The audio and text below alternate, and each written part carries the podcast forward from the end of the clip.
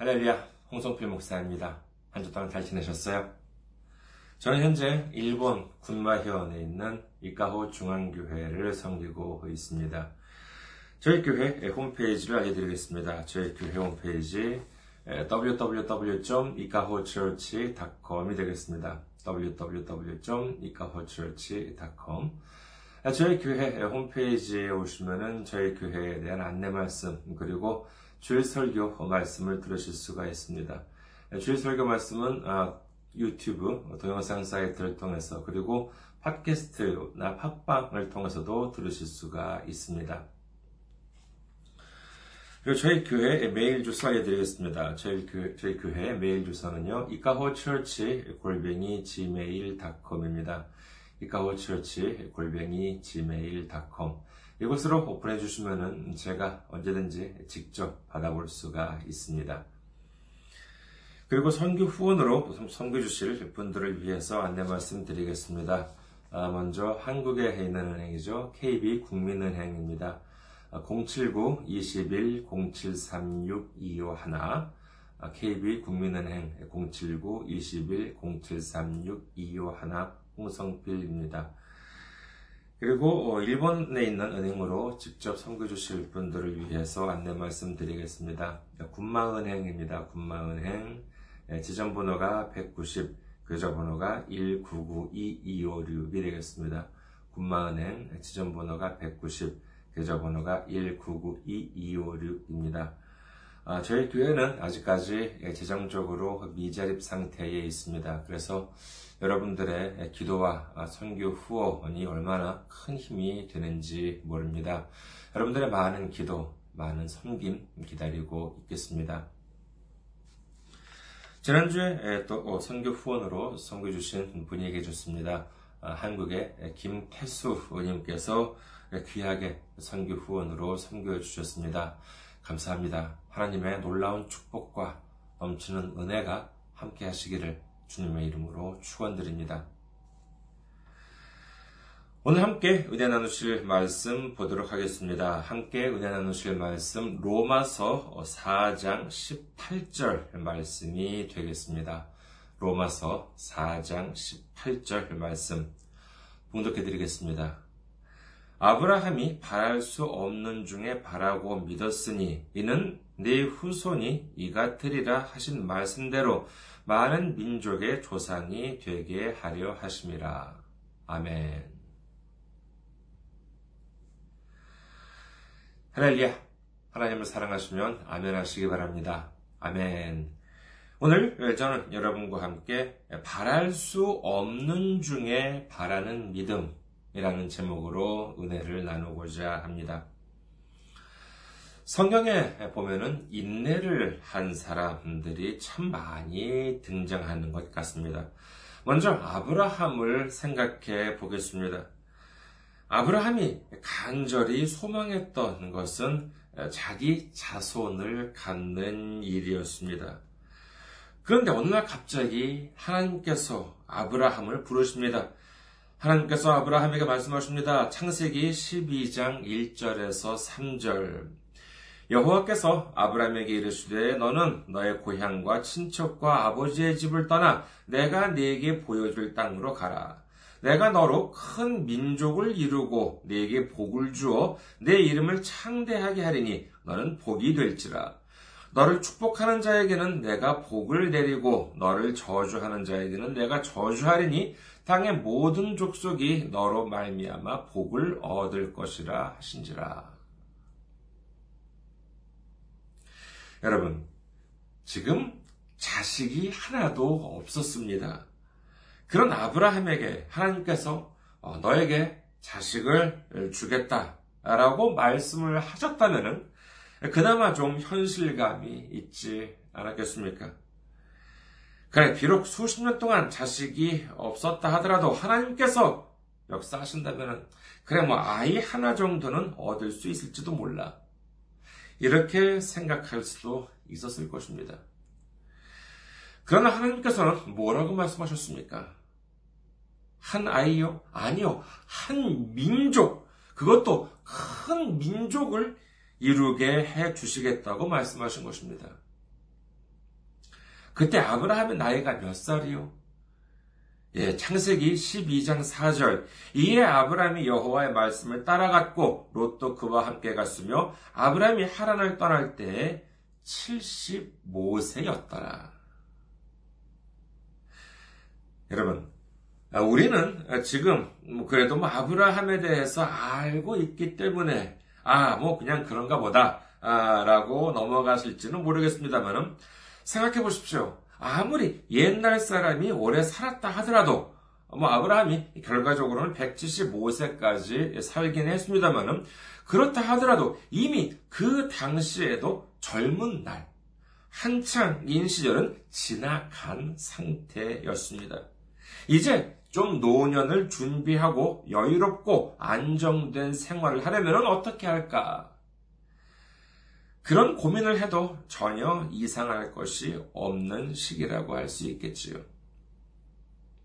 그런 상황에서 갑자기 전혀 알지도 못하는 땅으로 가겠다라고 하는 것은 이는 지금 뭐 우리가 짐을 싸서 뭐 다른 지역으로 이사를 간다라고 하는 것과는 차원이 다른 이야기입니다.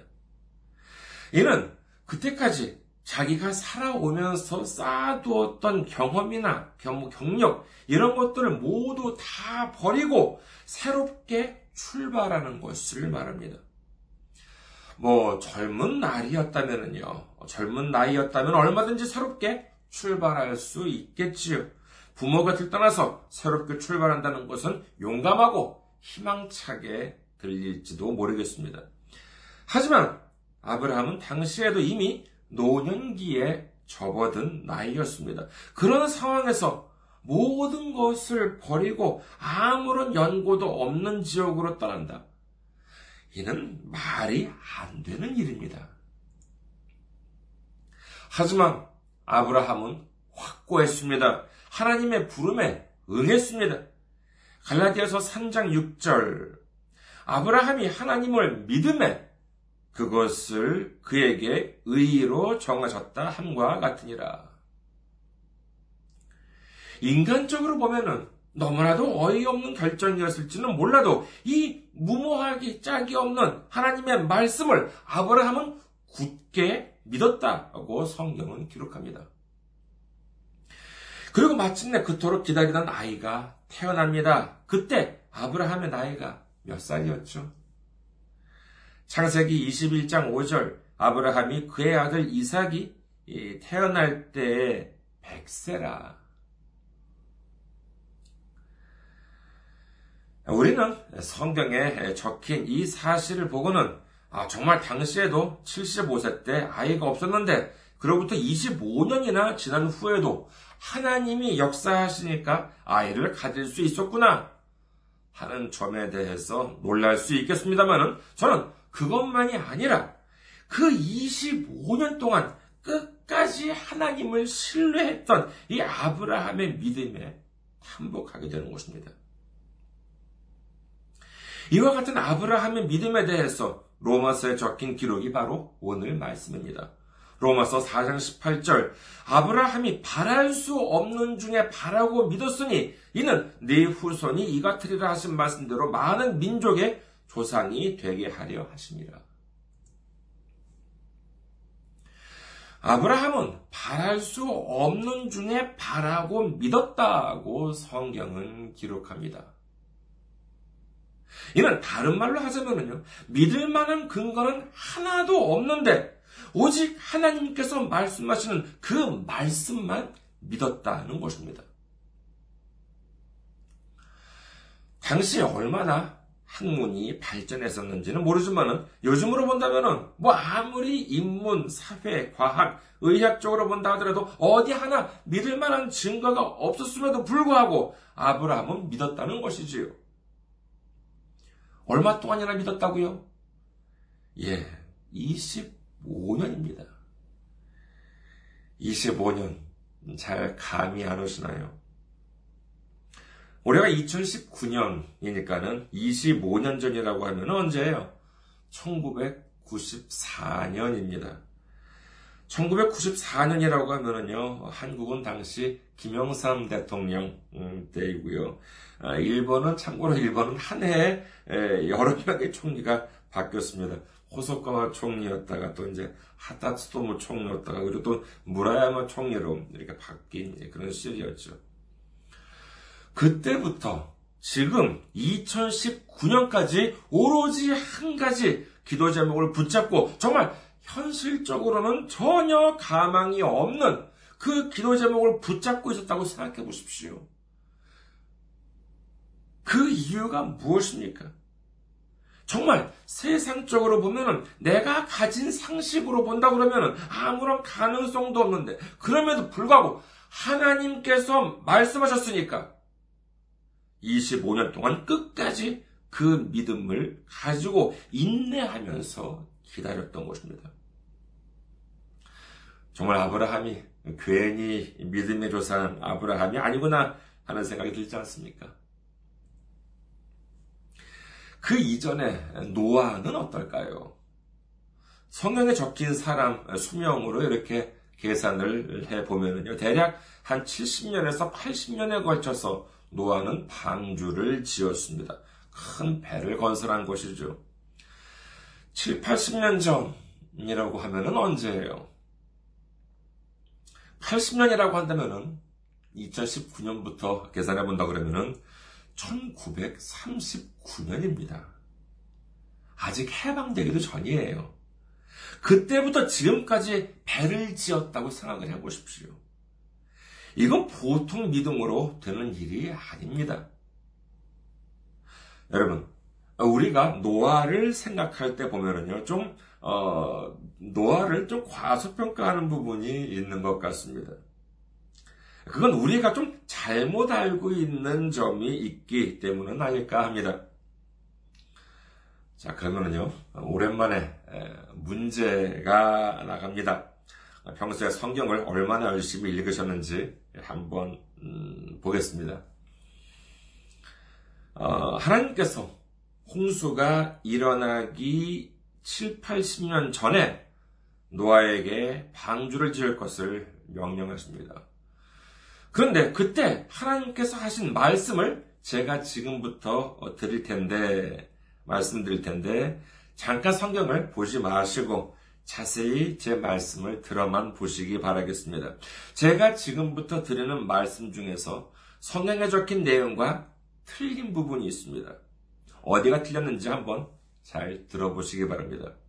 자, 노아가 방주를 짓기 전에, 예, 그러니까 배가 완성되기 7, 80년 전에 하나님께서 노아에게 말씀을 하십니다. 자, 이 다음부터 문제입니다. 잘 들어보십시오. 내가 땅에 비를 내려 무릇 생명의 기운이 있는 모든 육체를 천하에서 멸절하리니 땅에 있는 것들이 다 죽으리라. 자, 방주가 완성되기 전에, 뭐 완성은 고사하고, 어, 아직까지 뭐 손도 대기 전에 하나님께서 노아에게 하신 말씀입니다. 근데 제가 지금 일부러 틀리게 바꾼 부분이 있다고 말씀드렸습니다. 어디신지 아시겠습니까? 다시 한번 읽어드리겠습니다. 자, 노아를, 노아가 방주를 짓기 시작하기 전에 하나님께서 노아에게 하신 말씀입니다. 내가 땅에 비를 내려 무릇 생명의 기운이 있는 모든 육체를 천하에서 멸절하리니 땅에 있는 것들이 다 죽으리라. 아셨습니까? 정답을 말씀드리기 전에 한 가지 여쭤보겠습니다. 여러분께서는 노아의 홍수 정말 있었을 것 같으세요? 40일 동안 비가 내리니까 온 세상이 물 속에 잠겨버렸다라고 하는 것입니다. 이게 믿어지십니까? 일본의 일본 같은 경우에는요 요즘 같았으면 믿어질 것 같기도 합니다. 아, 일본 뉴스를 많이 보셨다거나라고 하면은요 일본은 올해 유독 비 피해가 아, 심했습니다. 태풍 15호 그리고 19호 어, 그 이후에도 이어지는 그 호우로 인해 가지고 강에 제방이 이렇게 터지니까는 그 주변에 있는 집들이 아주 완전히 물에 잠기는 그와 같은 큰 피해가 여기저기에서 어, 발생을 했습니다. 이런 것을 보면은요, 아, 그래, 뭐, 정말 이 정도의 비로 이렇게 제방이 터진다고 이렇게 집들이 많이 가라앉는 걸 보면은, 아, 정말 비가 많이 오면은 세상에 물에 잠길 수도 있겠구나 하는 생각도 들겠지요. 하지만 구약에서 나온 이 비에 대한 기록을 살펴보면 대단히 흥미롭습니다. 하나님께서 어, 천지를 창조하셨을 때의 기록을 보면요 다음과 같은 구절이 나옵니다. 창세기 2장 5절에서 6절입니다. 창세기 2장 5절에서 6절. 여호와 하나님이 땅에 비를 내리지 아니하셨고 땅을 갈 사람도 없었으므로 들에는 초목이 아직 없었고 밭에는 채소가 나지 아니하였으며 안개만 땅에서 올라와 온 지면을 적셨더라. 하나님께서 천지를 창조하셨을 당시에는 비가 내리지 않았다고 합니다. 그저 땅에서 안개가 이렇게 올라와서 수분을 공급했다는 것이지요. 그리고 난 다음에 이 비에 대한 기록이 언제 나오는 것 같습니까? 그렇습니다. 노아의 홍수 때 처음으로 비에 대한 기록이 나옵니다. 아담이 창조된 해를 아담 창조 1년이라고 잡고요. 성경에 적혀 있는 사람이 수명에 따라서 하나하나 이렇게 계산을 해 보면은 노아의 홍수가 일어났던 해는 아담 창조부터 1657년이라고 하는 숫자가 나옵니다. 그러니까 그동안 아담이 창조된 이후 적어도 만 1656년이라고 하는 그 오랜 세월 동안 사람들은 하늘에서 비가 내리는 모습을 저 하늘에서 물이 쏟아진다라고 하는 광경을 한 번도 본 일이 없었던 것입니다. 그런데 하나님과 노아와의, 대, 노아와의 대화 순서를 차례대로 놓고 보면은요, 기가 막힌 것이 보입니다. 먼저 제가 앞서 말씀드린 내용을 다시 한번 읽어 드리겠습니다. 내가 땅에 비를 내려 무릇 생명의 기운이 있는 모든 육체를 천하에서 멸절하리니 땅에 있는 것들이 다 죽으리라.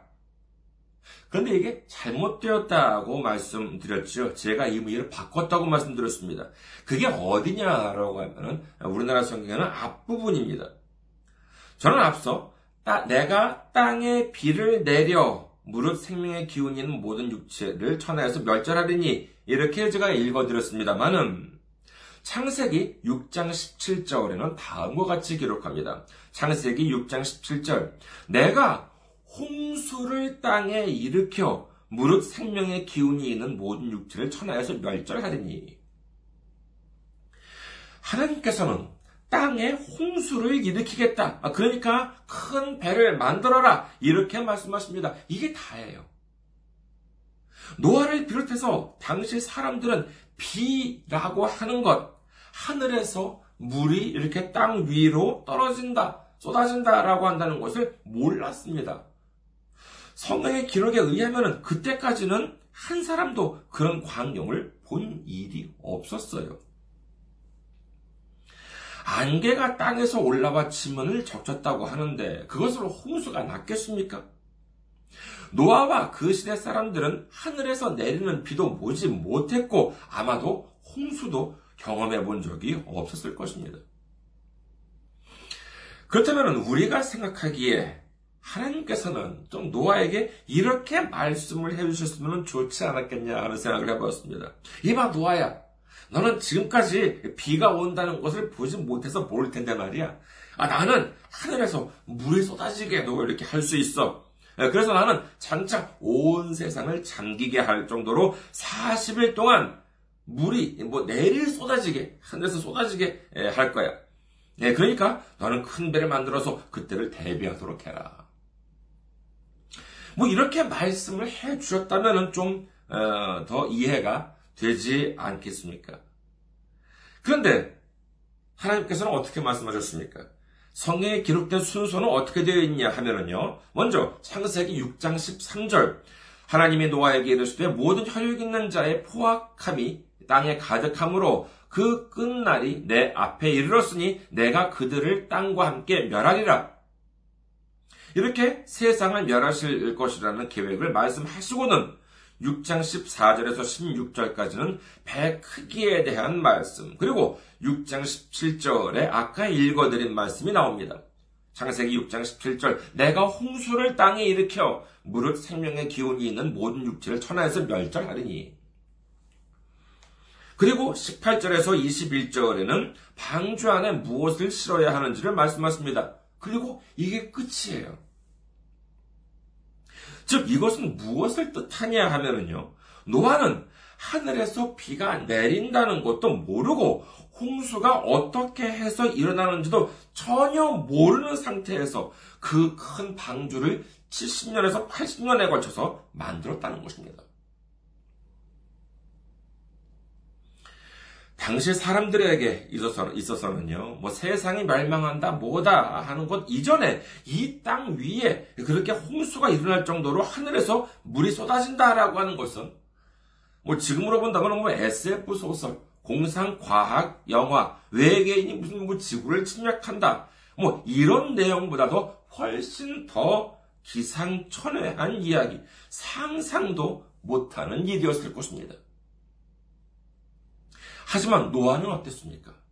예, 알겠습니다. 하고 그 오랜 세월 동안 묵묵히 큰 배를 만들었던 것입니다. 참으로 생각하면 생각할수록 놀라운 믿음이지요. 그러면 주변 사람들은 많이 도와줬을까요? 이봐 노아야, 왜 그렇게 큰 배를 만들어? 음, 하나님이 홍수를 일으켜서 이 땅에 있는 것들을 다 멸하시겠대. 예, 그러니까 자네도 나와 함께 방주를 같이 만듭시다. 아니, 어디서 그렇게 많은 불이 생겨서 이 땅을 멸하시겠다는 거야? 그러면 노아가 뭐라고 그랬겠습니까? 그건 나도 잘 모르겠는데. 그러는 노아한테 사람들이 도움을 주었겠습니까? 오히려 주변 사람들은 그 오랜 세월 동안 노아를 비웃었겠지요. 어쩌면 당시 사람들에게 있어서는 그게 당연했을 수도 있겠습니다. 어떻게 홍수가 일어나는지, 어떻게 물이 불어나서 세상이 멸망하는지도 모른 채 노아는 인내의 시간을 감당합니다. 그러나 성경 어디에도 노아가 불평 불만을 했다는 기록은 없습니다. 그 인내의 세월이 성경에는 단 한 구절 나와 있을 뿐입니다. 창세기 6장 22절 노아가 그와 같이 하여 하나님이 자기에게 명하신 대로 다 준행하였더라. 비록 짧은 구절이긴 합니다만은 참 멋진 인생 아닙니까? 앞서 로마서 4장 18절에서는 아브라함이 바랄 수 없는 중에 바라고 믿었으니 라고 되어 있었다고 말씀드렸습니다만은 이 노아 또한 역시 바랄 수 없는 중에 바랐던 믿음의 사람이었습니다. 그랬더니 어떻게 됐습니까? 마침내 7, 80년이라고 하는 오랜 인내의 시간이 끝나고 방주가 완성되었습니다. 그때야 비로소 하나님께서는 비에 대해서 말씀하십니다. 창세기 7장 4절 지금부터 7일이면 내가 40주야를 땅에 비를 내려 내가 지은 모든 생물을 지면에서 쓸어버리리라. 마지막 인내의 기간이 끝나자 하나님께서는 이제 모든 비밀을 그제서야 알려주신 것입니다. 이 인내의 기간이 구약에만 있는 것 같으십니까? 아니에요. 똑같은 일들이 지금 우리가 사는 이 세상에서도 일어나고 있습니다. 지금 이 시대에 노아의 방주보다도 더 큰 배, 우리를 구원해 주실 큰 배가 무엇입니까? 그렇습니다. 우리의 구주 되신 예수님입니다. 언제인지 아무도 모르는 심판의 날, 우리가 구원을 받을 길은 오직 예수님밖에 없습니다. 노아의 홍수 때 구원받을 길이 오직 방주밖에 없었던 것처럼 마지막 날에 우리가 구원받을 길은 예수님 외에 다른 길이 없다는 사실을 믿으시기를 주님의 이름으로 축원합니다. 우리가 구원받는 방법은 예수님 뿐이라고 하는 사실을 믿으시기를 주님의 이름으로 축원합니다. 아직도 많은 사람들이 방주를 모릅니다. 예수님을 모릅니다.